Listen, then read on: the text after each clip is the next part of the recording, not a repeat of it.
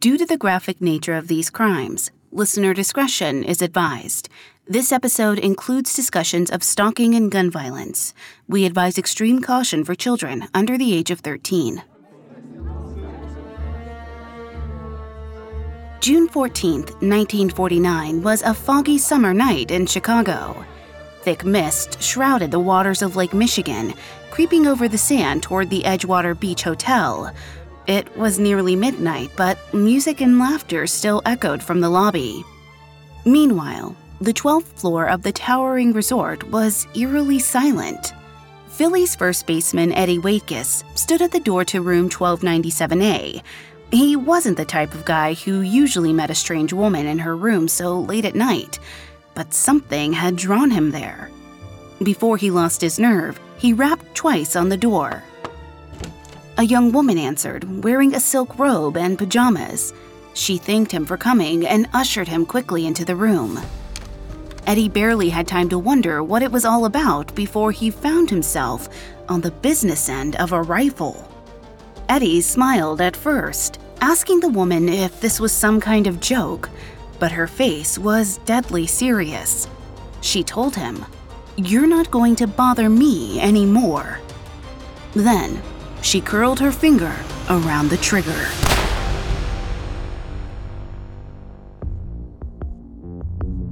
Hi, I'm Lainey Hobbs, and this is Crimes of Passion, a Spotify original from Parcast. In the legal definition, a crime of passion is a violent crime that occurs in the throes of extreme emotion, leaving no time to reflect on the consequences. But in this show, we explore how passionate relationships sometimes lead us to criminal activity. How does a husband and wife become killer and victim, or killer and co conspirator? If there's a thin line between love and hate, what manipulates our relationships into deadly results. You can find episodes of Crimes of Passion and all other Spotify originals from Parcast for free on Spotify. This week, we're telling the story of Ruth Ann Steinhagen, a regular girl turned crazed baseball fan. For years, she fixated on Eddie Waitkus, first baseman for the Chicago Cubs. When the Cubs traded Eddie to Philadelphia, her obsession took a terrifying turn. We have all that and more coming up. Stay with us.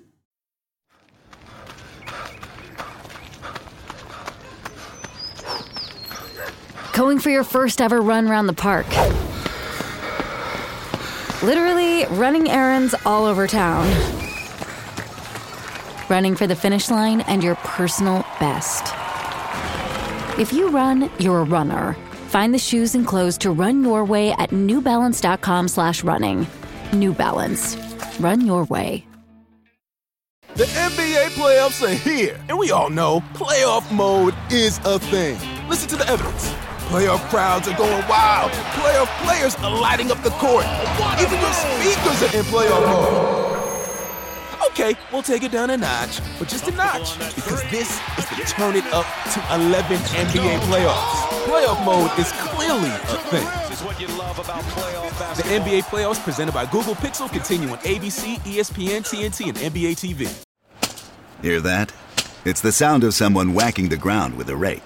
Specifically, they're beating around the bush, which we've done enough of in this ad too, so let's get right to it.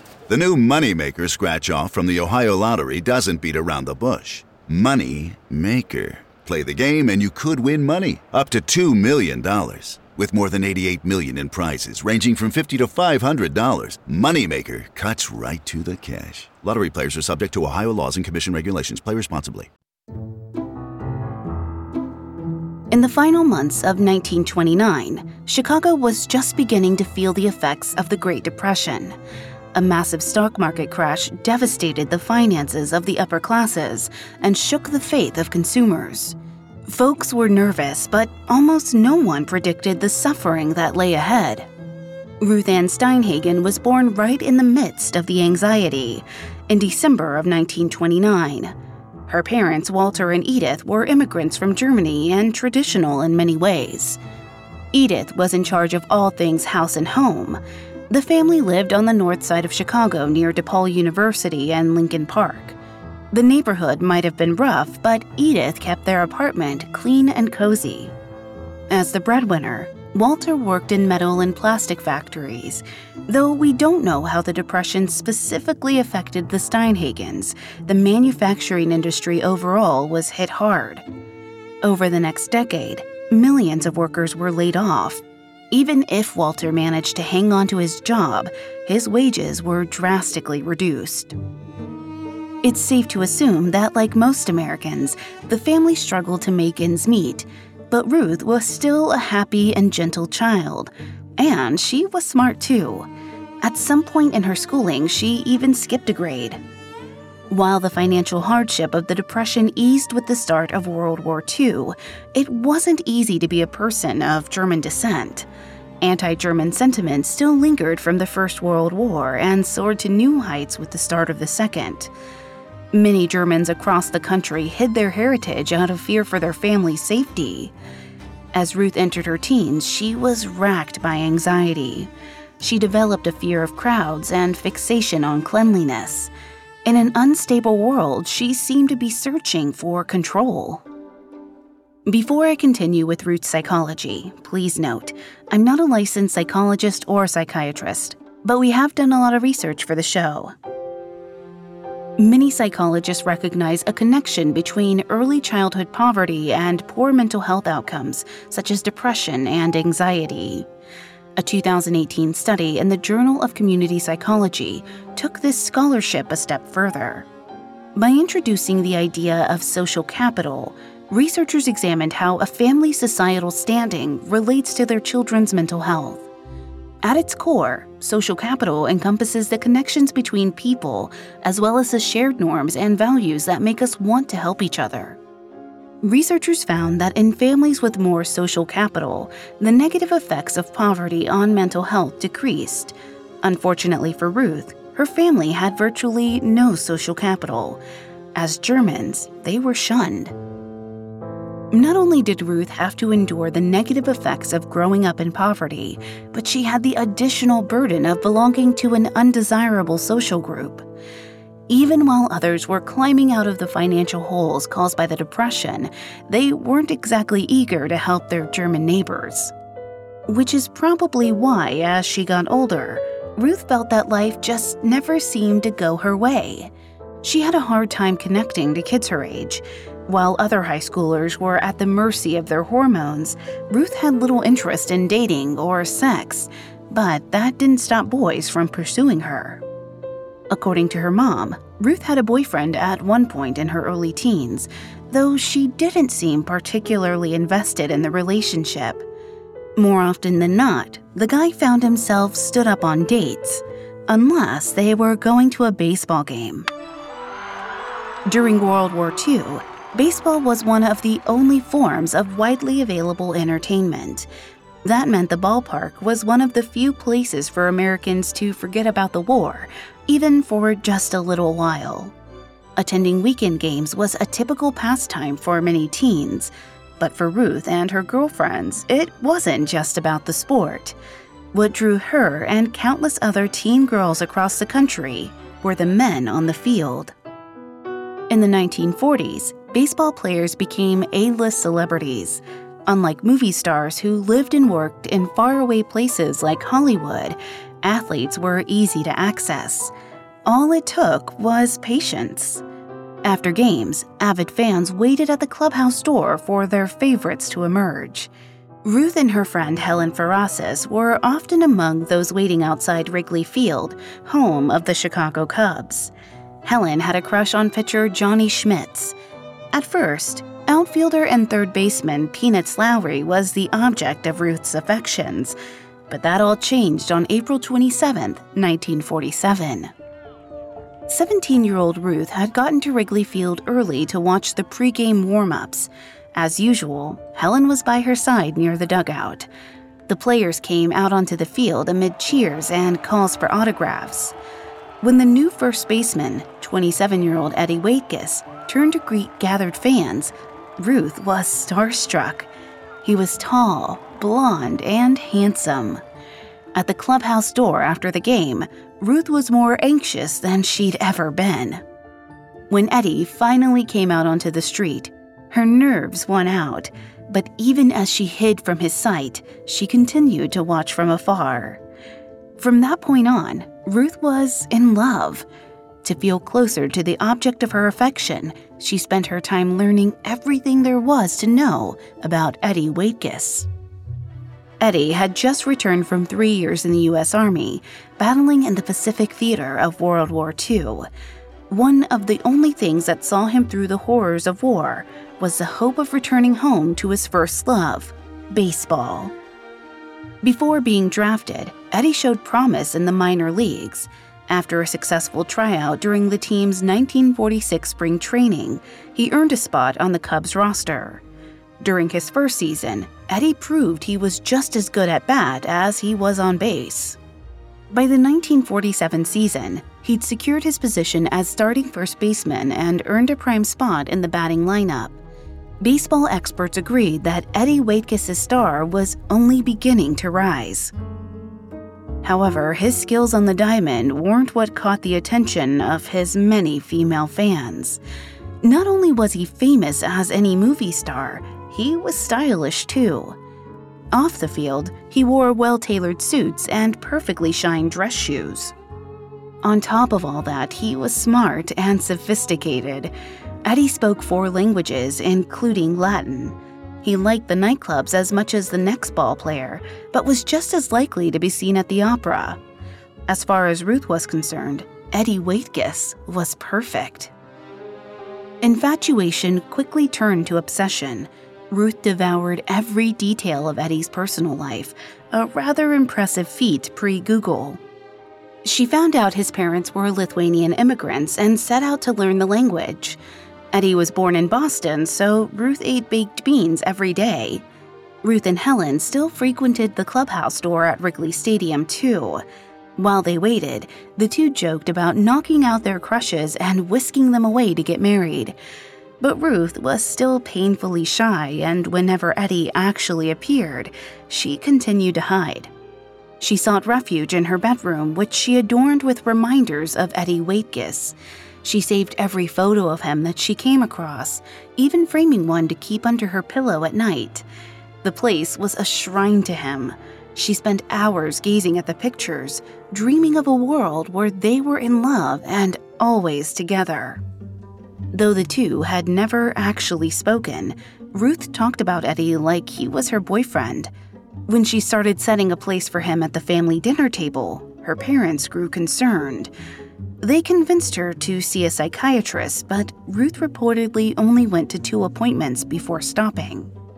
After that, she simply didn't tell her parents about what she imagined she and Eddie were up to. She went for long walks through her neighborhood. In her mind, Eddie was right there with her, chatting all the while. They never spoke out loud, but she could hear him just the same. Soon, she discovered she could be with him whenever she liked by summoning him in her thoughts. Ruth lived in this blissful fantasy for the better part of a year. But during that time, real life carried on. Ruth turned 18 and graduated from high school. She had professional aspirations. She wanted to work for a living, specifically as a secretary. Soon after finishing school, she took a job in downtown Chicago as a typist for an insurance firm. For a time, Ruth seemed to love her job, but the anxiety that had plagued her for years reached a tipping point in November of 1948. One afternoon, she grew increasingly upset until she finally got up and walked out of the office, giving no explanation to anyone. She roamed downtown for hours before finally going back home. When her mom asked what happened, Ruth told her that her boss looked too much like Eddie. Unfortunately for Ruth, no one recognized this event as the red flag that it was. Many studies have shown a link between anxiety disorders and psychosis, a mental state in which thought and emotion are so impaired a person loses touch with reality. A 2012 paper by psychologist Dr. Niklas Granö focused on the symptoms most likely to be present during the period just before the onset of psychosis. He found that an increase in cognitive anxiety was a very strong predictor, particularly for women. Ruth had shown many symptoms of cognitive anxiety over the years, which only increased after her infatuation with Eddie Waitkus. The incident at work was only the latest example of her growing issues. Already in a precarious psychic position, Ruth was nowhere near equipped to handle what happened next. Barely a month later, news broke that Eddie Waitkus was being traded to the Phillies. Soon he would be nearly 800 miles away. Ruth couldn't believe Eddie would leave her like that, with no warning. Her devastation quickly turned to desperation. Eddie was the love of her life, and she wasn't going to let him go so easily.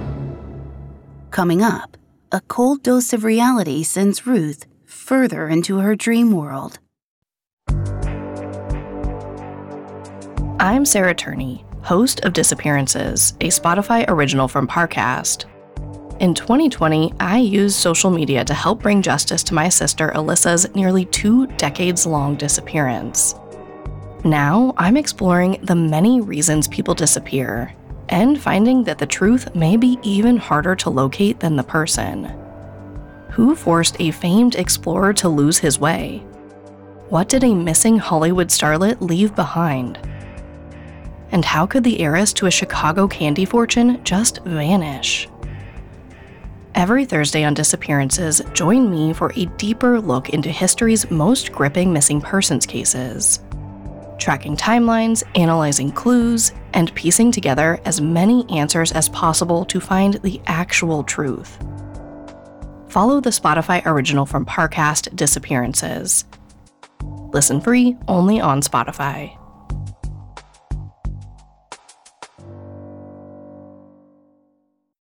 This episode is brought to you by Anytime Fitness. Forget dark alleys and cemeteries. For some, the gym is the scariest place of all, but it doesn't have to be. With a personalized plan and expert coaching, Anytime Fitness can help make the gym less frightening. Get more for your gym membership than machines. Get personalized support anytime, anywhere. Visit AnytimeFitness.com to try it for free today. Terms, conditions, and restrictions apply. See website for details. It's Kaley Cuoco for Priceline. Ready to go to your happy place for a happy price? Well, why didn't you say so? Just download the Priceline app right now and save up to 60% on hotels. So, whether it's Cousin Kevin's Kazoo concert in Kansas City, go Kevin, or Becky's Bachelorette Bash in Bermuda, you never have to miss a trip ever again. So, download the Priceline app today. Your savings are waiting. Go to your happy place for a happy price. Go to your happy price, Priceline. Now, back to the story.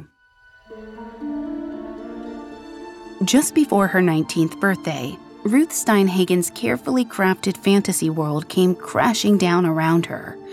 The object of her affection, Chicago Cubs first baseman, 28 year old Eddie Waitkus, was being traded to the Philadelphia Phillies. Though she had taken to hiding her thoughts and feelings about Eddie from her parents, Ruth still shared plenty with her friend Helen Farraris. Helen had accompanied Ruth to many baseball games and spent countless hours waiting with her to get a glimpse of Eddie at the clubhouse door. Together, they'd spent hours daydreaming about their ball player crushes, but Helen had no idea how serious Ruth's feelings had become. When Ruth talked about marrying Eddie, it wasn't just a girlish flight of fancy. In her heart, Ruth truly believed she and Eddie were in love which meant Eddie wasn't just leaving the Cubs, he was leaving her. Like a jilted lover, Ruth cried in her room for days. Mixed with the heartbreak was an intense sense of urgency. She needed to get to Eddie before he could go. Ruth dried her eyes long enough to find an apartment on Lincoln Avenue, closer to Wrigley Stadium than her parents' home. One night, she announced she was moving out to be closer to Eddie. Because she was 18, her parents were powerless to stop her. Ruth wasted no time turning her new apartment into the same shrine her old bedroom had been. The walls were plastered with hundreds of photos and newspaper clippings of and about Eddie. She kept every piece of memorabilia, including over 50 ticket stubs. If she'd hoped Eddie would sense her love and change his mind, it didn't work. Within months, he was 800 miles away and playing for the Phillies. As winter melted into the spring of 1949, Ruth's moods turned dark and cold. She couldn't shake the hurt and anger of abandonment. Eddie was all Ruth wanted in the world. As her desperation grew, one thing became crystal clear. If she couldn't have him, she had to make sure no one else could either. Statistically, very few instances of stalking turn physically violent, but for those that do, researchers have pinpointed some potential reasons why. The answer is what's called the catathymic process, described in the book Stalking, Threatening, and Attacking Public Figures. By May of 1949, Ruth was firmly in the incubation phase. At the start of the catathymic process, an emotionally charged conflict occurs in a relationship. In Ruth's case, her imagined relationship with Eddie Waitkus had been devastated by him being traded to the Phillies. As a result, she was forced to recognize they would never be together in real life. Through the incubation period, one becomes fixated on the idea that the only way to resolve the internal conflict is to commit some act of violence, usually against the other person. For Ruth, killing Eddie felt like the only way to deal with the idea of never being with him. The incubation period can last any length of time, from days to years. The second phase is the violent act itself followed by the third and final phase relief.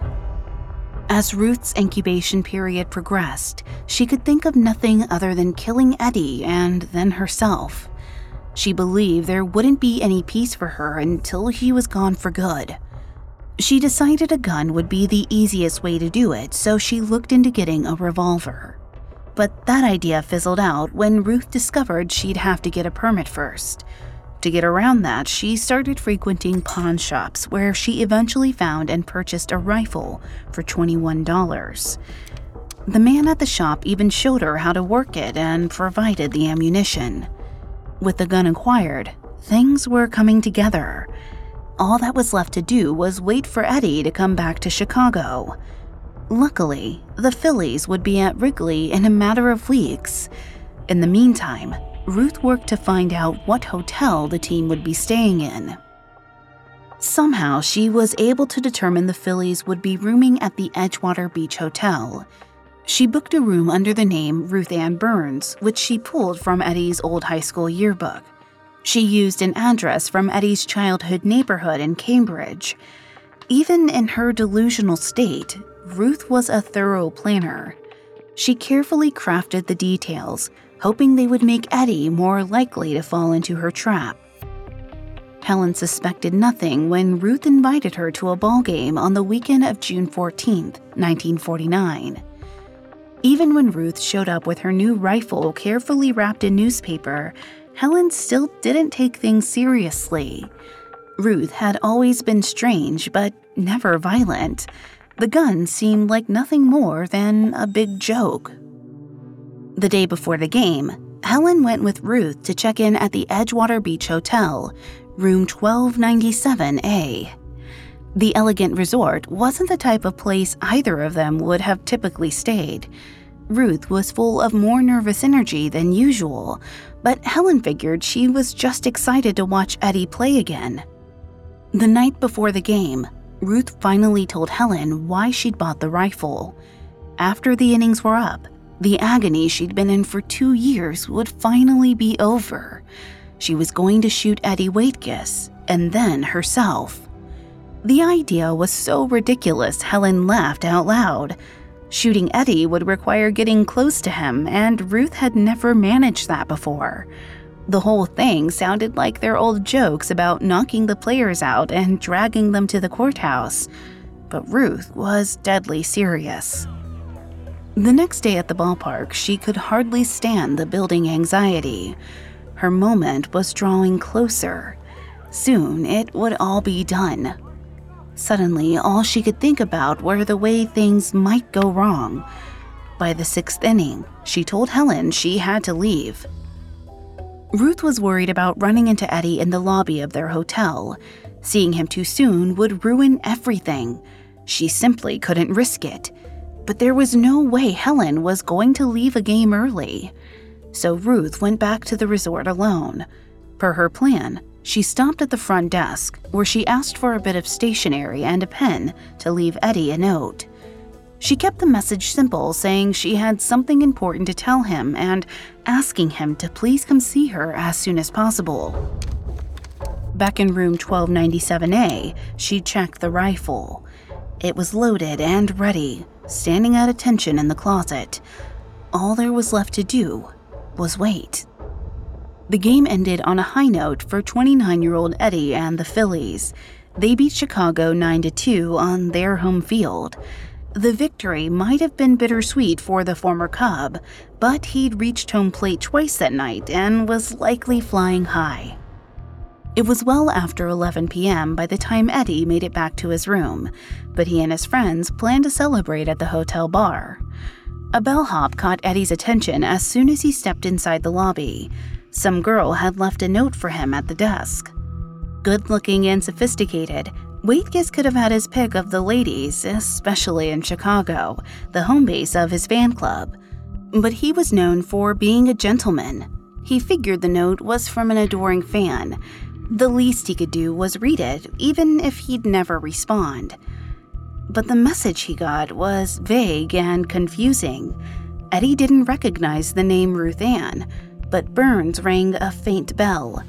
He asked the girl at the desk for more information on the person staying in room 1297A. He learned she was a young woman, apparently staying alone from Portland Street in Boston. Hearing that, Eddie felt even more like the woman might be an old acquaintance popping up for a favor, probably money. Before making up his mind about what to do, he decided to get his friend's thoughts on the situation. They agreed the situation seemed shady, advising him to call the room first. Up on the 12th floor, Ruth awoke to the ringing of her telephone. She had already gone to bed, thinking her plan had failed. She might have assumed she was still dreaming when she realized who was calling. She was talking to the Eddie Waitkus on the phone. It hardly seemed real, but she managed to pull herself together and ask for a few minutes to dress before he came up. Eddie told his friends he had to go find out what was going on. If this person was a family friend, he'd feel like a chump for ignoring her. A few minutes after calling, he knocked on Ruth's door. Eddie might have been pleasantly surprised to see the woman who answered was pretty, tall, and lithe. She thanked him for coming even though it was late. Shutting the door behind him, Ruth went to the closet where her rifle lay in wait. She told Eddie she had a surprise for him. When she turned on him, rifle in hand, Eddie thought it must be some kind of joke. A smile played on his lips as he asked her what he'd ever done to deserve this. But it faded when he registered the icy glare staring back at him. There wasn't a hint of emotion on Ruth's face as she squeezed the trigger. Even when Eddie fell back from the force of the shot, Ruth didn't believe she'd actually done it. It happened so fast that it didn't seem real. She knelt next to him as he laid on the floor moaning, Baby, why did you do that? She held her beloved Eddie's hand, feeling better than she had in years. Immediately after she pulled the trigger, all the nerves and tension drained from her. She would later describe it as the happiest moment of her life. Having completed her violent act, Ruth entered the third and final phase of the catathymic process relief. For months, she dreamed of nothing but killing Eddie. Pulling the trigger, as Ruth saw it, was the moment her dreams had come true. Then she remembered the plan still wasn't finished. Shooting Eddie was just the first step. Adrenaline surged through her, making her frantic. She suddenly couldn't find the bullets to reload the rifle. The more time passed, the less determined she became. until eventually she gave up entirely. If she wasn't going to die by suicide, then something had to be done about Eddie, who was still on the floor bleeding. Ruth snapped back into action and called the hotel operator. They needed a doctor in room 1297A. Eddie Waitkus had been shot. Coming up, Ruth and Eddie's lives are forever changed. The NBA playoffs are here, and we all know playoff mode is a thing. Listen to the evidence. Playoff crowds are going wild. Playoff players are lighting up the court. Even your speakers are in playoff mode. Okay, we'll take it down a notch, but just a notch, because this is the turn it up to 11 NBA playoffs. Playoff mode is clearly a thing. The NBA playoffs presented by Google Pixel continue on ABC, ESPN, TNT, and NBA TV. This episode is brought to you by Rakuten. Are you ready to shop? Rakuten's Big Give Week is back. Get 15% cash back at hundreds of stores, including headliners, Ulta, Ray-Ban, and Canon. Rakuten is how in-the-know shoppers get the best savings. They shop the brands they love and earn cash back on top of deals during Big Give Week, May 6th to May 13th. The cashback rates are even bigger. I'll be shopping for Adidas and Fenty. You can save on everything you need for summer, like clothing, outdoor gear, and travel. Join today for free and get an extra 10% cashback boost. That's an extra 10% cashback on top of Big Give Week's 15% cashback. You won't see higher cashback rates than these. Go to Rakuten.com or download the Rakuten app. R A K U T E N. Shoppers get it. Now, back to the story. On June 14, 1949, 19 year old Ruth Ann Steinhagen carried out her plan to shoot baseball player Eddie Waitkus. Ruth intended to turn the gun on herself next, but at the last second, her nerves got the better of her. She called for help instead. When the hotel doctor and detective arrived in room 1297A, they found quite the scene. A man lay bleeding on the hotel room floor, while a hysterical teenage girl paced in the hall. She kept telling them she'd shot Eddie Waitkus, saying his full name like it was supposed to mean something to them. But neither man knew what she meant. The doctor immediately got to work attending to Eddie while the detective called the Chicago Police Department.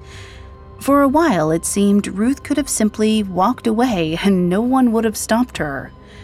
Adding insult to injury, even with all her shouting, none of the other guests had come out of their rooms to find out what was happening. The whole thing made her furious. Ruth, like most stalkers, seemed to have a strong sense of entitlement and egocentricity. This means she was often incapable of understanding that others thought and felt differently than she did. Eddie was the center of her world. She couldn't wrap her mind around the idea that others might not care about him. She was still fuming when the police finally arrived. She was cuffed and taken downstairs to the paddy wagon. Somehow, the Chicago Tribune had already caught wind of what happened, and a photographer was waiting to snap a picture of the would be murderess. While Ruth was taken to the station, Eddie was whisked to a nearby hospital. He had lost a lot of blood but maintained consciousness. Doctors worked quickly to stabilize him. Though the bullet had missed major arteries and nerves, Eddie was bleeding into his right lung. It was on the verge of collapse, but Eddie was young and healthy and he rebounded surprisingly well. By 2 a.m., he was in recovery. Later, when he was alert, his doctors told him the extent of his injuries. They used the word miraculous more than a few times, telling him that if Ruth had used any other caliber of bullet, he would have died instantly. Still, it would be a long road back to health. Three days after the shooting, Eddie underwent a procedure to remove the blood from his lung. The bullet remained lodged in the muscles near his spine, his doctors felt confident that surgery to remove it could wait until his lung recovered. Meanwhile, Ruth was taken first to Summerdale Station and then to the Cook County Jail. When authorities questioned her, her story remained vague and confused. In total, she gave police nine statements, each time providing a different reason as to why she tried to kill Eddie. Because of her erratic behavior, Ruth was interviewed by court appointed psychiatrist Dr. William Haynes. They met multiple times at the county jail, where Ruth told him all about her relationship with Eddie over the previous two years. She told the doctor that Eddie had always paid a lot of attention to her, that they'd never spoken physically but spent endless hours together mentally. According to Ruth, Eddie had even visited her in jail. He told her that maybe she should go to a hospital too. Over the course of his examination, Ruth seemed perfectly content with what she'd done. More than that, she seemed genuinely happy about it. At one point, she told the doctor, I've dreamed and dreamed about killing him, and there I was, holding him in my arms. Don't you see? All my dreams have come true. Ultimately, Dr. Haynes concluded that Ruth lacked social intelligence and was extremely emotionally immature. He diagnosed her with incipient schizophrenic psychosis. Incipient schizophrenia is more commonly referred to now by phrases like schizotypal personality disorder.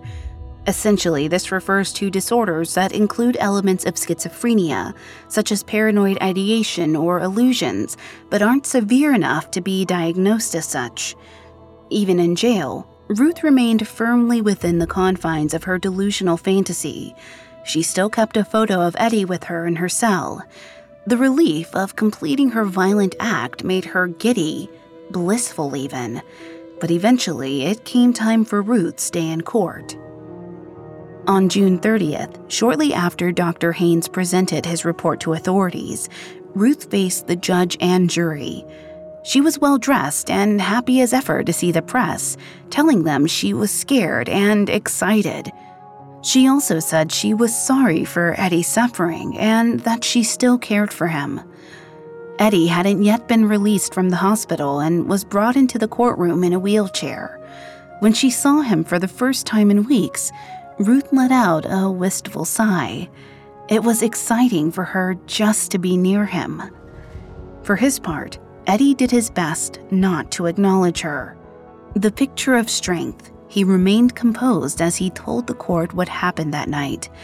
Only when he got to the part about the rifle did he finally recognize Ruth's presence, pointing her out as the one who'd shot him. Because they had no intent of fighting the charges, Ruth's lawyers waived the cross examination. Based solely on Eddie's testimony, she was indicted on the charge of assault with intent to murder. Over the course of the hour and a half long trial, Ruth showed practically no emotion. She looked away while Eddie told the story of the shooting and bowed her head when the verdict was delivered. Ruth's lawyers asked for an immediate sanity hearing. At that point, Dr. Haynes took the stand to tell the court it was his professional opinion that she needed to be committed. In his report, Dr. Haynes wrote that Ruth didn't seem to comprehend the gravity of what she'd done. On top of that, she openly talked about suicide and required constant supervision. The judge took his suggestion and Ruth was committed to Kankakee State Hospital. However, the court reserved the right to try her again if she ever regained her sanity. After Ruth was led away, Eddie returned to his hospital room. He ended up spending a month there recovering from the gunshot. Within weeks of the hearing, he had an operation to reinflate his partially collapsed lung. While he was under, doctors removed the bullet. Eddie was released from the hospital and returned to Philadelphia on July 17, 1949. He was far from recovered, though, and began to worry the shooting had cut his baseball career short. But still, he kept up a brave face for the cameras. He joked that Ruth was the only girl in the world who thought he was perfect, remarking, and now they say she's crazy. In interviews about the shooting, Eddie referred to Ruth as Baseball Annie, the term quickly caught on in the media as a name for teenage girls in love with players. In 1950, baseball reporter Stan Baumgartner wrote about baseball Annies and the danger they presented to players. According to him, there were three categories of baseball Annie 1. Teens with crushes, 2. Older women seeking marriage, and 3. Con artists. Though Ruth wasn't the first lovesick fan to turn violent, her story highlighted the dangers of allowing unfettered access to young fans. After what happened to Eddie, teams started to take the threat more seriously. The Phillies started screening fan mail. Anything dangerous was immediately forwarded to authorities. Even still, the year Baumgartner published his profile, there was another incident involving a Phillies player. This time, the unlucky target was center fielder Richie Ashburn.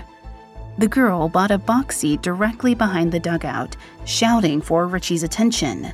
She became such a nuisance during the game that the team threatened to call the police. Later at the hotel, the Phillies manager demanded security to guard his players' rooms. It was a smart move. When the girl turned up, she didn't get past the lobby before being escorted off the premises. That incident must have been a painful reminder for Eddie, who'd returned to the field by then. The Phillies would go on to win the National League that season, and on the surface, Eddie was back on top of his game. But his mind had a harder time than his body with the process of recovery. Even as he smiled and joked for the cameras, privately he suffered from post traumatic stress disorder. He went on to play six more seasons, but between the physical recovery and emotional trauma, he ended up retiring earlier than anyone expected. His final season was in 1955 at 35 years old. All the while, Ruth was treated for her mental illness at Kankakee State Hospital. She was prescribed electroconvulsive therapy, or ECT, a procedure in which electrodes were held on either side of a patient's head with a large clamp. A burst of electricity was sent through the brain, triggering a short seizure. Despite getting a bad rap in books and movies over the years, ECT is actually considered an effective treatment for major depression and other disorders though researchers still haven't been able to pinpoint exactly why or how, it's believed that shocking the brain with electricity has some effect on neurotransmitters. Research on the topic is ongoing. In addition to ECT, Ruth also participated in occupational therapy. The idea behind this is to keep patients engaged with work. Ruth did a little of everything from working in the kitchen to gardening in the hospital's greenhouse. She responded particularly well to this therapy, expressing an interest in pursuing a career as an occupational therapist herself. In March of 1952, after two years of treatment, doctors at the hospital declared Ruth sane. Because the state had reserved the right to retry her for attempted murder, she was once again held at the county jail. Meanwhile, Eddie was in the middle of spring training. When reached for comment, all he told the media was that he decided not to press charges. According to his son, Edward Waitkus Jr., the only resentment Eddie held was that she'd cost him the rest of the 1949 season. Over the years, the tale continued to grow in the media. The coverage inspired Arthur Bernard Malamud to fictionalize the events in his debut novel, The Natural. Published the year Ruth was freed, it was hailed as the first, if not the best, novel ever written about baseball. In 1984, the story made it to the big screen when the book became an Oscar nominated movie starring Robert Redford. Though her story has become the stuff of legend, Ruth Steinhagen eventually faded into obscurity. After coming out of the hospital, she seemed to have left baseball and Eddie in the past. At least, there's no record that she ever attempted to contact him again.